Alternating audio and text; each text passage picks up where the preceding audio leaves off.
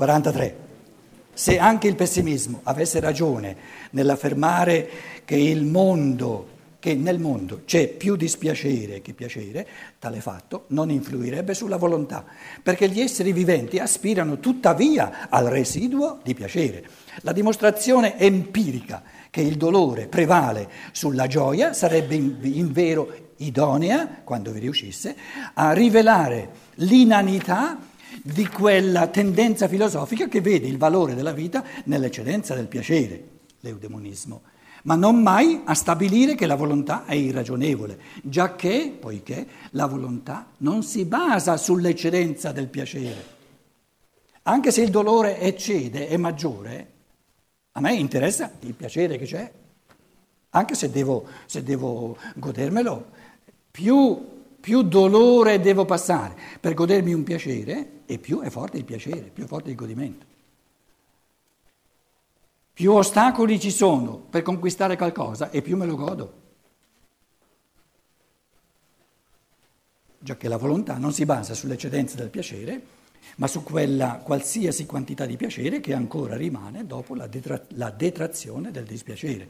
Questo residuo appare pur sempre una meta degna di essere perseguita.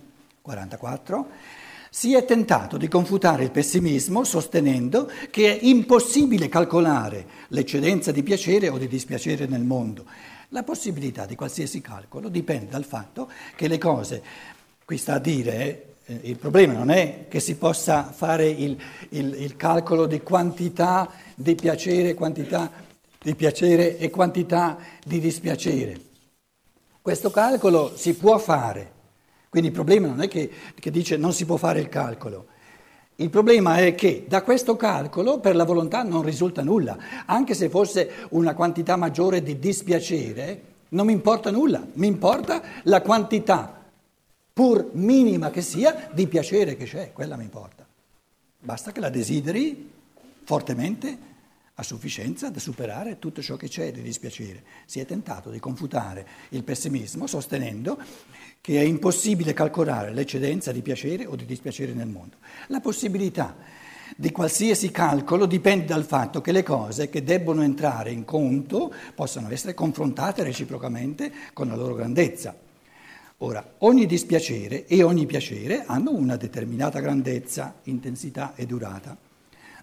Ed è possibile confrontare fra loro, almeno approssimativamente, anche la grandezza di sensazioni di piacere di genere diverso. Un esempio concreto, noi sappiamo bene se ci dà maggior piacere un, un buon sigaro o un buon motto di spirito, una barzelletta. Nulla si può dunque obiettare alla possibilità di confrontare fra loro, riguardo alla loro grandezza, specie diverse di piaceri e dispiaceri. E l'indagatore che, prefigge, che, si prefigge il compito di determinare l'eccedenza di piacere o di dispiacere nel mondo parte da premesse assolutamente giustificate. Si può affermare l'erroneità dei risultati pessimistici, ma non si può porre in dubbio la possibilità di una valutazione scientifica della quantità di piacere e di dispiacere e quindi di una determinazione del bilancio del piacere. Però non si è nel giusto quando si sostiene che dal risultato di questa bilancia, che dal risultato di questo conto derivi qualcosa per il volere umano. I casi nei quali facciamo davvero dipendere il valore della nostra attività dall'eccedenza di piacere o di dispiacere sono quelli in cui gli oggetti sui quali si esplica la nostra azione ci sono indifferenti. Quando, e porta subito un esempio, quando dopo il lavoro voglio procurarmi un divertimento, una specie di distrarmi, eh, tirarmi via, ecco un attimo, o con un gioco o con una conversazione leggera, mi è completamente indifferente che cosa fare, pur di raggiungere lo scopo. Mi chiederò allora che cosa mi rechi la massima eccedenza di piacere e tralascerò senz'altro l'azione se la bilancia pende dalla parte del dispiacere. Quindi soltanto quando mi è indifferente quale tipo di attività faccio per, per, diciamo, per procurarmi un divertimento. Così, nello scegliere un giocattolo per un bambino, noi riflettiamo quale potrà procurargli la gioia più grande. In tutti gli altri casi però non ci determiniamo esclusivamente secondo il bilancio del piacere. Io non è che voglio qualcosa che mi dà più piacere, voglio quello che voglio, indipendentemente dal fatto che, che, che, che mi dia più piacere che non mi dispiacere. Quindi l'essere umano non vuole mai il piacere, vuole qualcosa di concreto, costi quel che costi. E più fortemente lo vuole, lo vuole, e più è disposto a, a tutti i dispiaceri di questo mondo perché lo vuole. Quindi la caccia alla felicità non esiste. Non è vero che l'uomo cerca la felicità, perché uno che vuole la felicità non vuole nulla.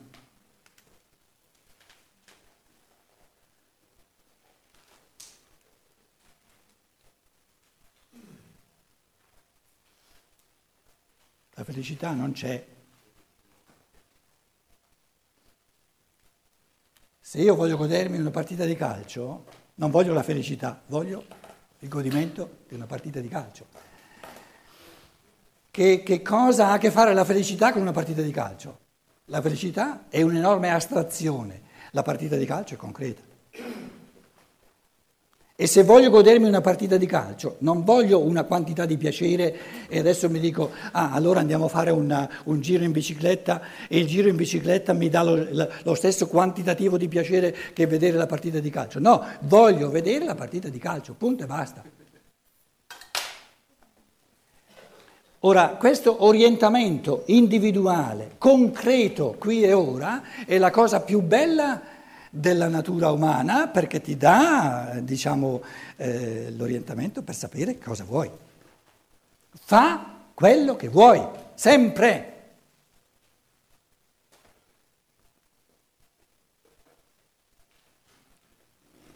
E al Giuda, che si sta togliendo la vita, il Cristo dice, compi sempre la tua volontà o sei immorale. Se vai contro la tua volontà, vai contro natura, la tua natura. E se vai contro la natura, sei immorale.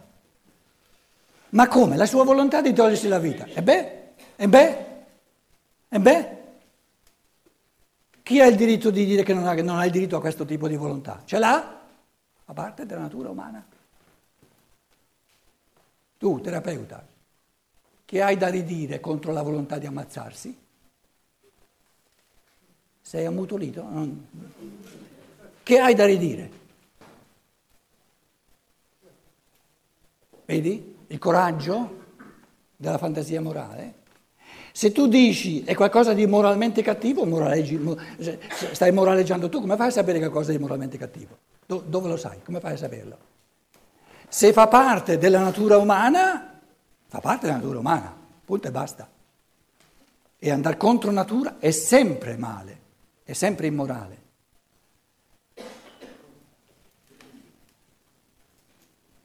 Casomai io gli dico, quando, quando, poi, quando, poi, adesso stiamo giocando su questo, questo, esempio perché è molto fecondo un esempio del genere, no? Perché la fantasia deve diventare al massimo fantasiosa, se si rischia tutto. Sai, sai, all'ultimo momento cosa mi salterebbe di fuori di dirgli? Sei sicuro che lo vuoi? Sei sicuro?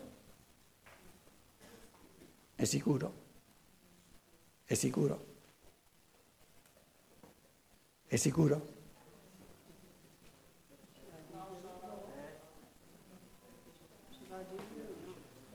Si prova, si prova, si prova. E allora lo provochi in quanto, te, in quanto terapeuta, in quanto, diciamo, con la fantasia dell'amore, a indagare fino in fondo la volontà umana. Lo vuoi veramente? E se lo vuoi veramente fallo, eh. Guai se non lo fai, però sei sicuro che lo vuoi? E finché lui ci pensa e non è, non è proprio sicuro che lo vuole, continua a vivere.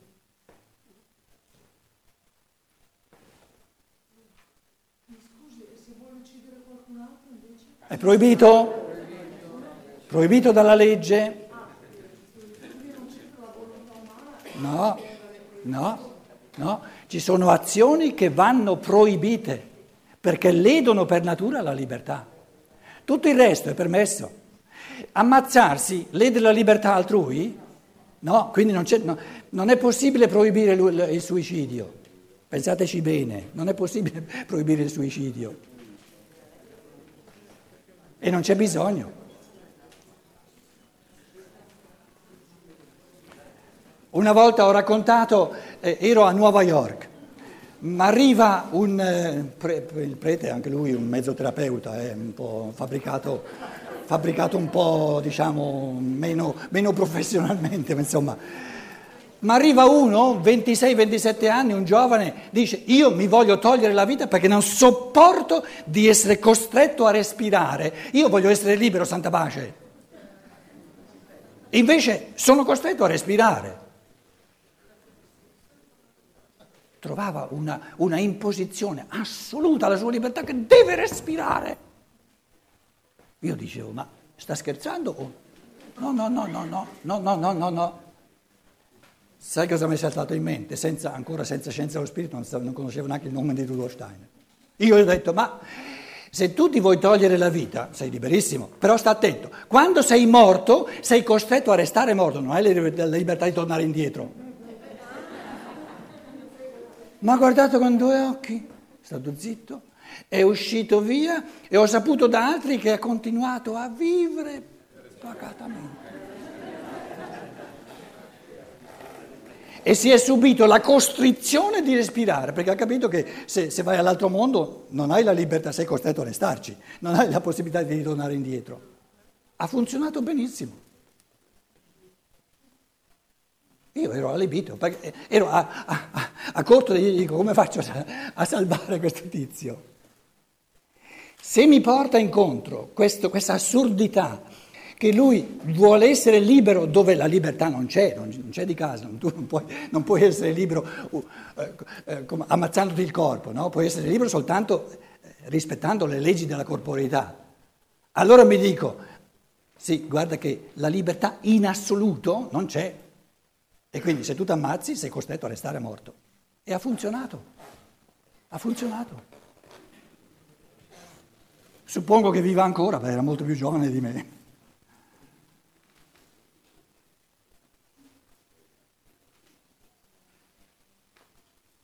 La fantasia dell'amore di cui parla questo testo, che poi un testo di filosofia parla della filosofia della, della fantasia dell'amore, può, può raggiungere, diciamo, livelli di creatività artistica che sono micidiali.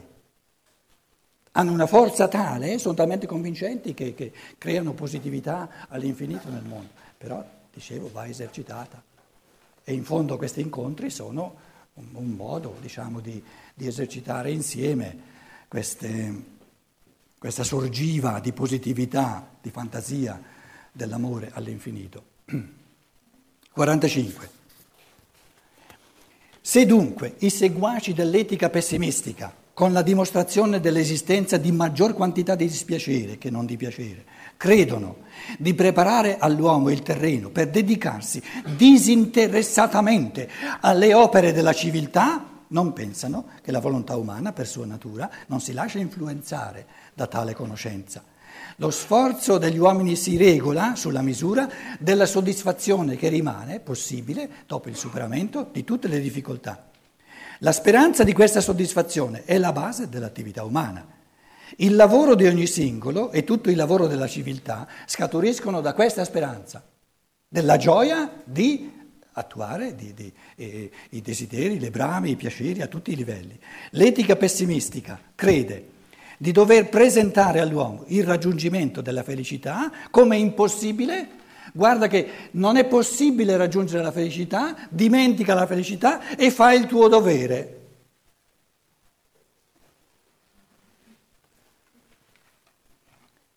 Dimenticare la felicità e fare il proprio dovere è andare contro la natura. Immoralismo puro.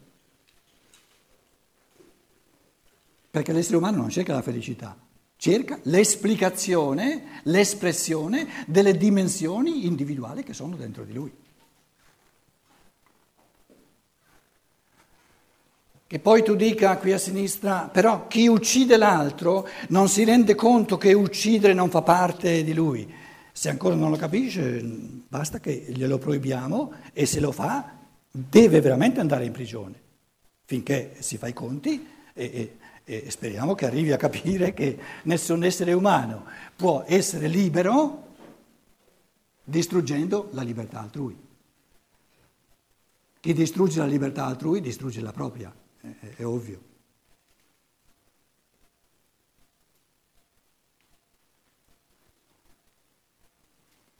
Si può distruggere la libertà altrui soltanto essendo non liberi.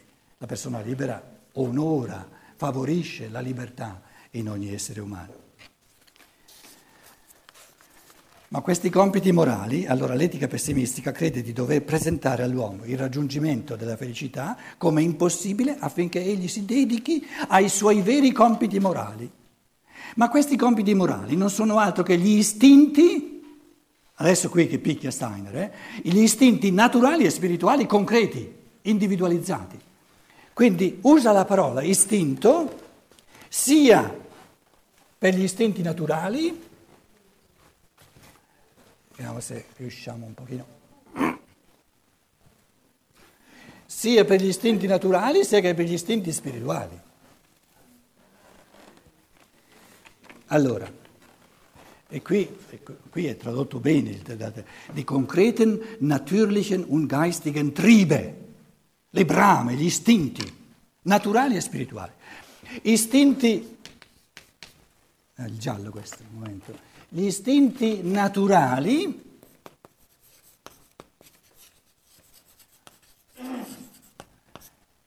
Va bene, lì non c'è problema, l'istinto della procreazione, l'istinto dell'autoconservazione, l'istinto alla vita, eccetera. Va bene, d'accordo? Poi gli istinti spirituali. Oh, ci va bene la parola istinto con spirituale? Il bravo borghese dice no, non calza, quelli lì non sono istinti.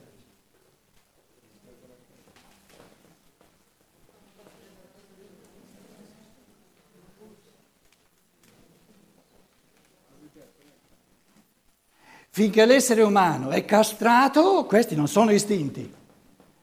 Ma se termina di essere castrato, sono istinti ancora più potenti che non quest'altri istinti. L'amore è un istinto?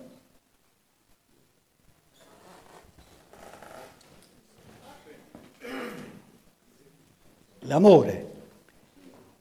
Adesso vi dico una cosa grossa, eh? l'amore, eser- la fantasia dell'amore, esercitata all'infinito e goduta all'infinito diventa un istinto irresistibile, ancora più irresistibile che non un istinto corporale.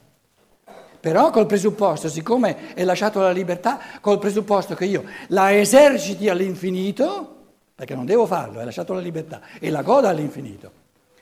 L'istinto naturale lo esercito per natura, devo ogni giorno mangiare. Quindi anche il godimento, che è inferiore, c'è di per sé. Qui l'esercizio e il godimento è lasciato alla libertà, ma nella misura in cui io mille volte e mille volte e mille volte esercito questo istinto della fantasia morale e lo godo, diventa un istinto molto più potente che non l'istinto di mangiare e di bere. E a quel punto lì la vita diventa molto bella, veramente molto bella. E questa via è aperta a tutti. A quel, a quel punto lì dove, dove la fantasia dell'amore diventa un istinto superiore che, dà, quindi, che si esercita ogni giorno con godimento infinito, di fronte a questo tipo di discorso, che, vi, cosa, che impressione vi fa parlare di dovere? Fuori posto, fuori posto, fuori posto, una deviazione dell'umano. Quindi quando noi parliamo di dovere in fatto morale, manca tutto, manca, manca, il fenomeno morale manca, perché il fenomeno primigenio della moralità è di esercitare e di godere la sorgente della fantasia morale, della fantasia dell'amore. Rifaccio la domanda, ti viene uno che, che, che, che pensa di, di togliersi la vita, qual è il tuo dovere?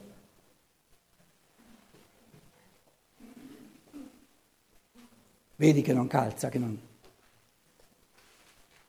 Accanto a quello che ho cercato arrabattandomi, perché siamo agli inizi, ma di dire di quello che potremmo attivare dentro di noi, adesso ti rendi conto che parlare di dovere è assurdo in fondo. In fondo.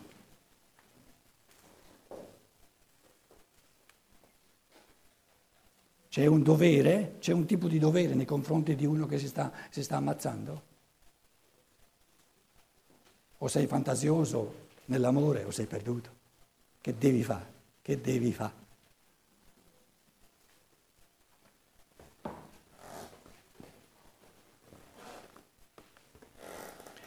Chi non ha fantasia dell'amore, eh, chi non la vuole esercitare, si piglia il dovere. Poveraccio lui. Però de- dovrà sapere che il dovere non, non renderà contento né lui né chi, né chi eh, vuole, vuole diciamo, appestare con questa, con questa dose di immoralismo che è il dovere. Non c'è nulla che l'essere umano deve. Il bene morale non è qualcosa che deve, è qualcosa che vuole, appassionatamente, con un istinto spirituale.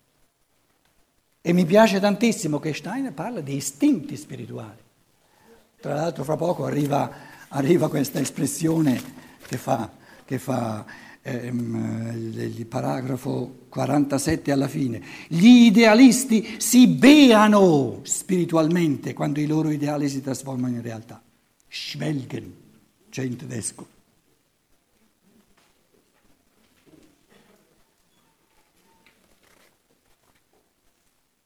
Vanno in brodo di giuggiole. Quindi questi compiti morali non sono altro che gli istinti naturali e spirituali concreti, individuali.